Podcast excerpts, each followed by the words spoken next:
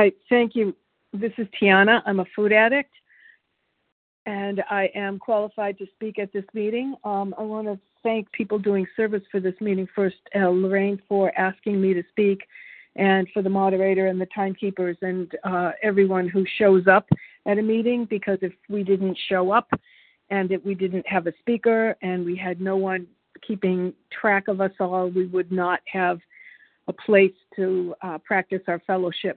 Um, I am a food addict, and the activity that uh, I have to avoid is compulsive overeating. Um, I have an issue with food. I'm not normal with food. Um, have never been, so far as I can recall. The um, my story hasn't changed, so for people who have heard me before, um, I hope there's something a little bit different uh, here, because I'm not the same person I was even last week. I'm constantly changing and learning new things about myself and about my program. Um, but it all starts for me. It begins and ends with the food. Um, I do not have a straight line from coming into program and being abstinent. I came into program thirty-three years ago in nineteen ninety uh, in June, and I was three hundred pounds. Um, and I've taken off one hundred fifty, kept off most of it. I'm a little older, and the weight creeps up. Uh, despite all the uh, cutting back and the exercise. But uh, it's a whole person.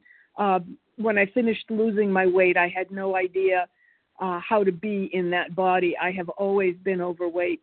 Um, I've always been very active as well. I love to run and skip and bicycle and race. When I was a kid, I was on roller skates most of the day.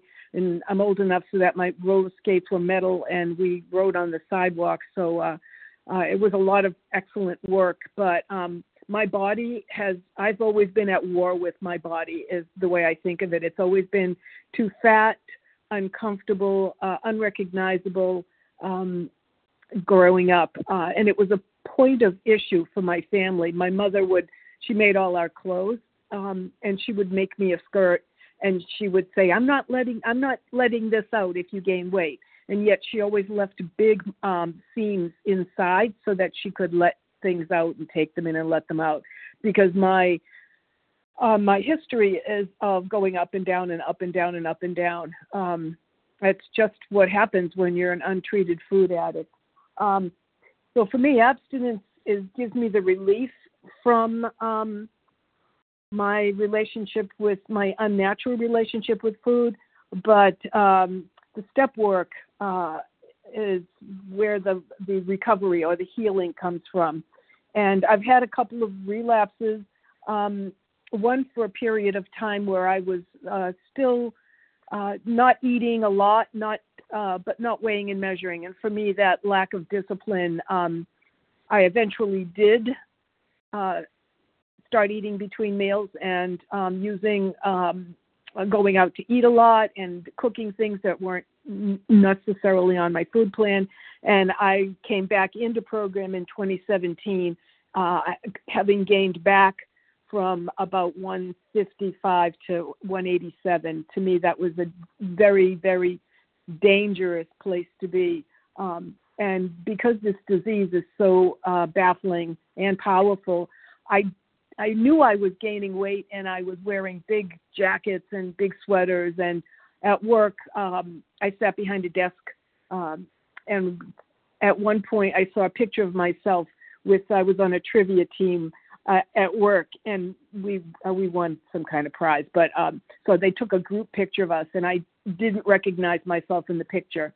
And it scared me enough to uh, look around at what was happening in my life. Um, I had let go of a toxic relationship, and uh, that was difficult. It was off and on for seven years, and it's where I started to slip with the food.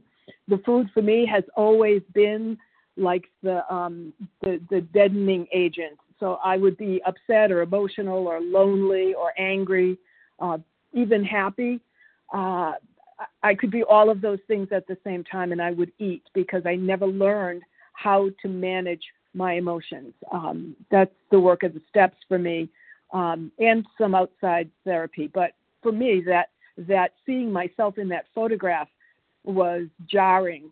So I um, for people that have difficulty with relapse, um, I looked around at who I was working with, and um, I had had the same sponsor for twenty-five years or so. And I had gotten to the point where I was only talking to her once a week, and I was, wasn't giving her my food, and I hadn't seen her. She doesn't live uh, as close to me as she did when I, well, I was the one who moved.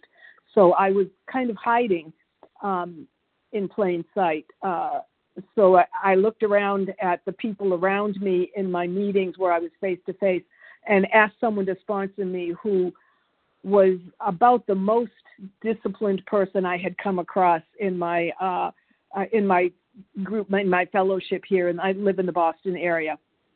Um, and I asked her to sponsor me, and she said she would. And then she laid down the law about my food plan, and um, I took off all the extra weight and was back on daily calls. And I always went to three committed meetings a week. Um, and that was in twenty seventeen in, in May. Um, and that was a very, uh, um, it's liberating to surrender, but at the same time, it's, it's such a drastic thing. And I joke, um, I just started working with a new sponsee, and I said to her this morning, you know, this is a cult. We, we have, we have these wonderful disciplines and ways of thinking about ourselves that is freeing. Um, and it's not really a cult, but but the way of adopting a certain uh, food plan or the tools that we adopt, uh, the ways of reaching out. Uh, my sponsor always tells me, uh, you know, don't be afraid to pick up the phone. And I, I will admit that's the worst tool for me. I have probably seven phone calls I need to return, and it's been uh, it's been a week since I've really sat down and done that. Um, but I do other things. I, I balance, but she's she's been really helpful for me on learning how to say things to my kids. I have grown children and grandchildren, and there are times when I don't want to do something and I don't know how to say no. Um, I've always been a, a, a person who wanted to keep the peace. I wanted to make sure everything was okay. So um, I married someone with who made no demands on me, and I became the the power in, in that relationship, which uh, I walked out of uh, during my fourth step writing. Um, so in in um, so I, I need to back up. I went straight to um, straight to coming out of relapse. Uh, but when I was in program, the the early days. Um, There was a um, AWOLS we did, which was the, a close study of the steps. And I did nine of those um, from nineteen ninety through to two thousand. And I led a few. I was really um, uh, trying really hard to heal some scars, to heal some spiritual scars. I like to think of them as. Um, my life looked really great on the outside. I had done some incredibly interesting work. I had finished school and gotten a master's degree and been published, and and yet I was so unhappy and miserable. And so I saw some people who were doing this thing called the Big Book Step Study process, which was brand new to O A. It was not so new in A A, but in O A it was new. And uh, so I thought, I need something. I need something. And spiritually that I didn't have a handle on. And in the process of writing uh, what they called a grudge list, like all the people that that had hurt me, I really just stepped back out of my life and uh, realized I, I needed to make some changes. And so I did that, and then um, ended up uh, working the steps according to the Big Book and not the uh, the process that was mostly in the twelve, the A A twelve and twelve. So I made a lot of progress, but the more I uncovered, the more pain there seemed to be. And I had to really grab hold of the program as a blueprint. So when I felt anger rising up, what did I do?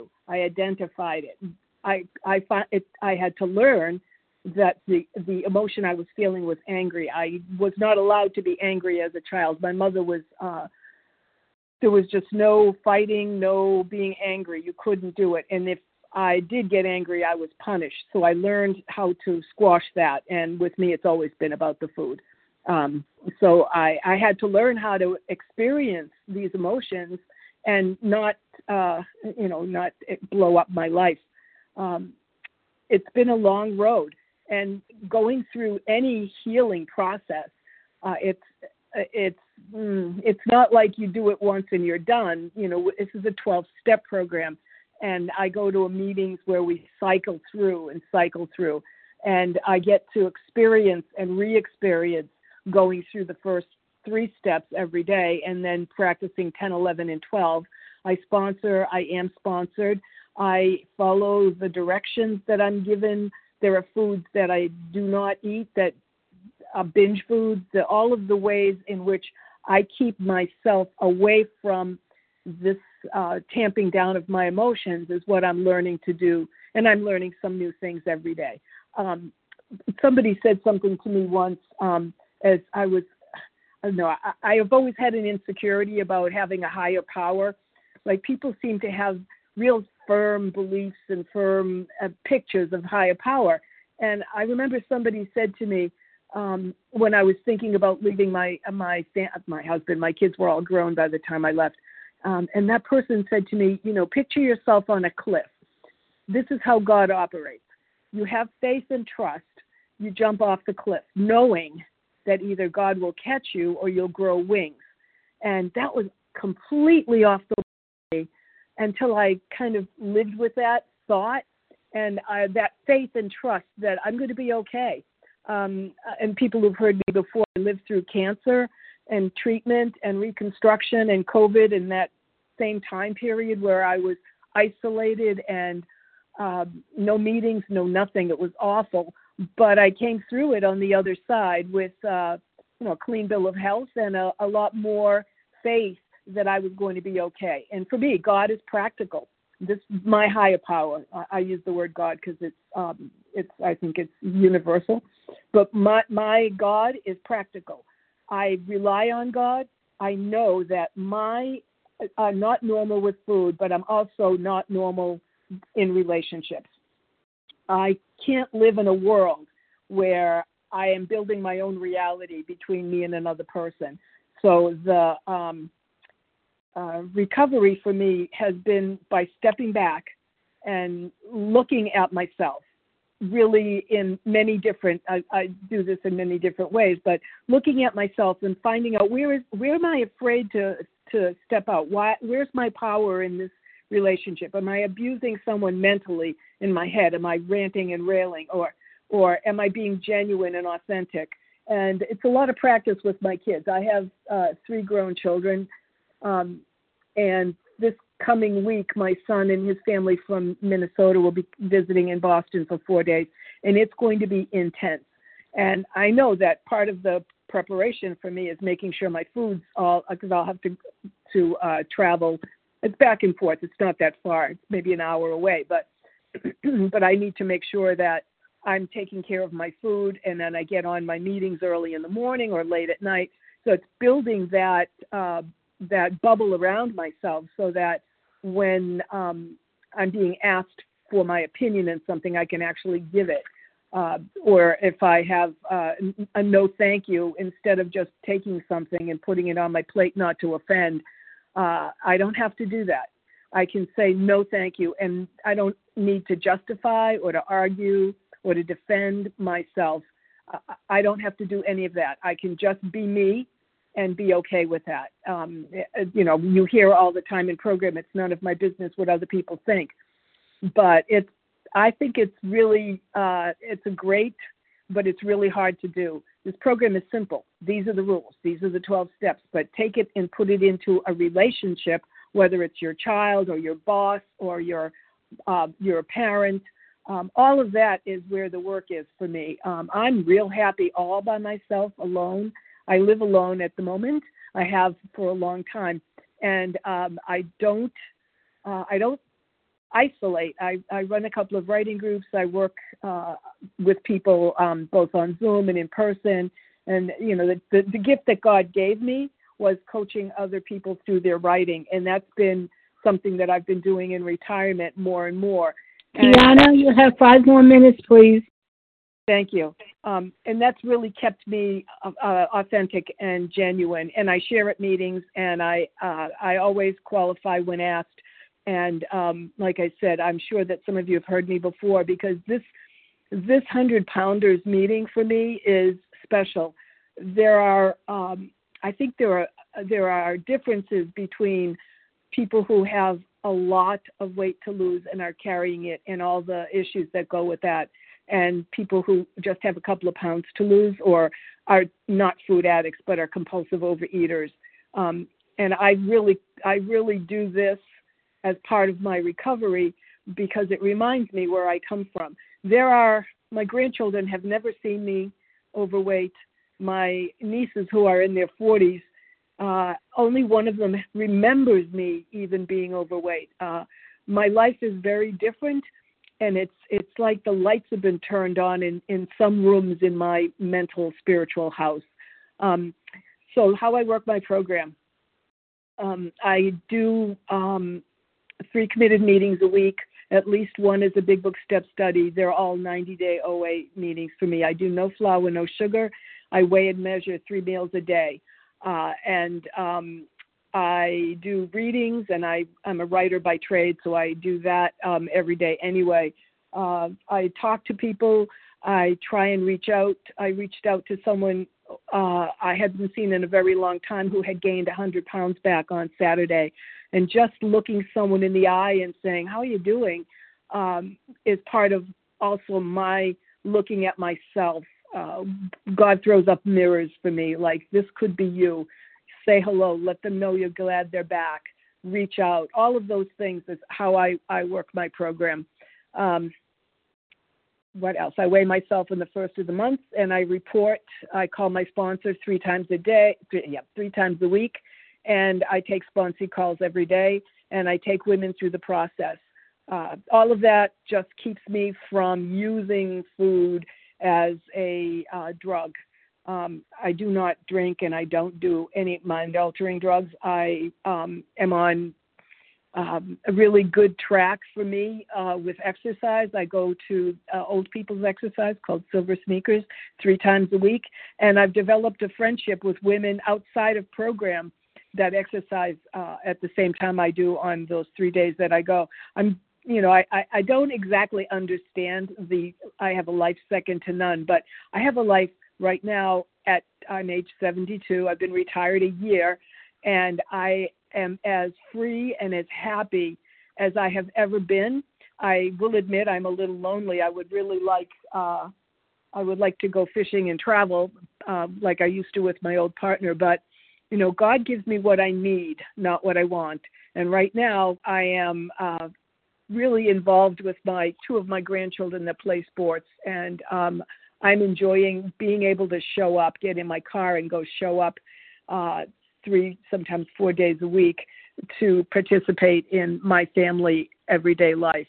So um, I will um, I will leave my phone number with the uh, apologizing in advance that I'm very slow to return calls, but my name is Tiana. My last initial is G, and I'm from the Boston area, Eastern Standard Time, and my phone number is six one seven, five oh four, two six six oh. And thank you again, Lorraine, for reaching out and asking me to share, and um, for the moderator and the timekeeper and everyone doing readings. Thank you for having a meeting that's so, uh, so important for me. Thank you. Thank you so much, Tiana.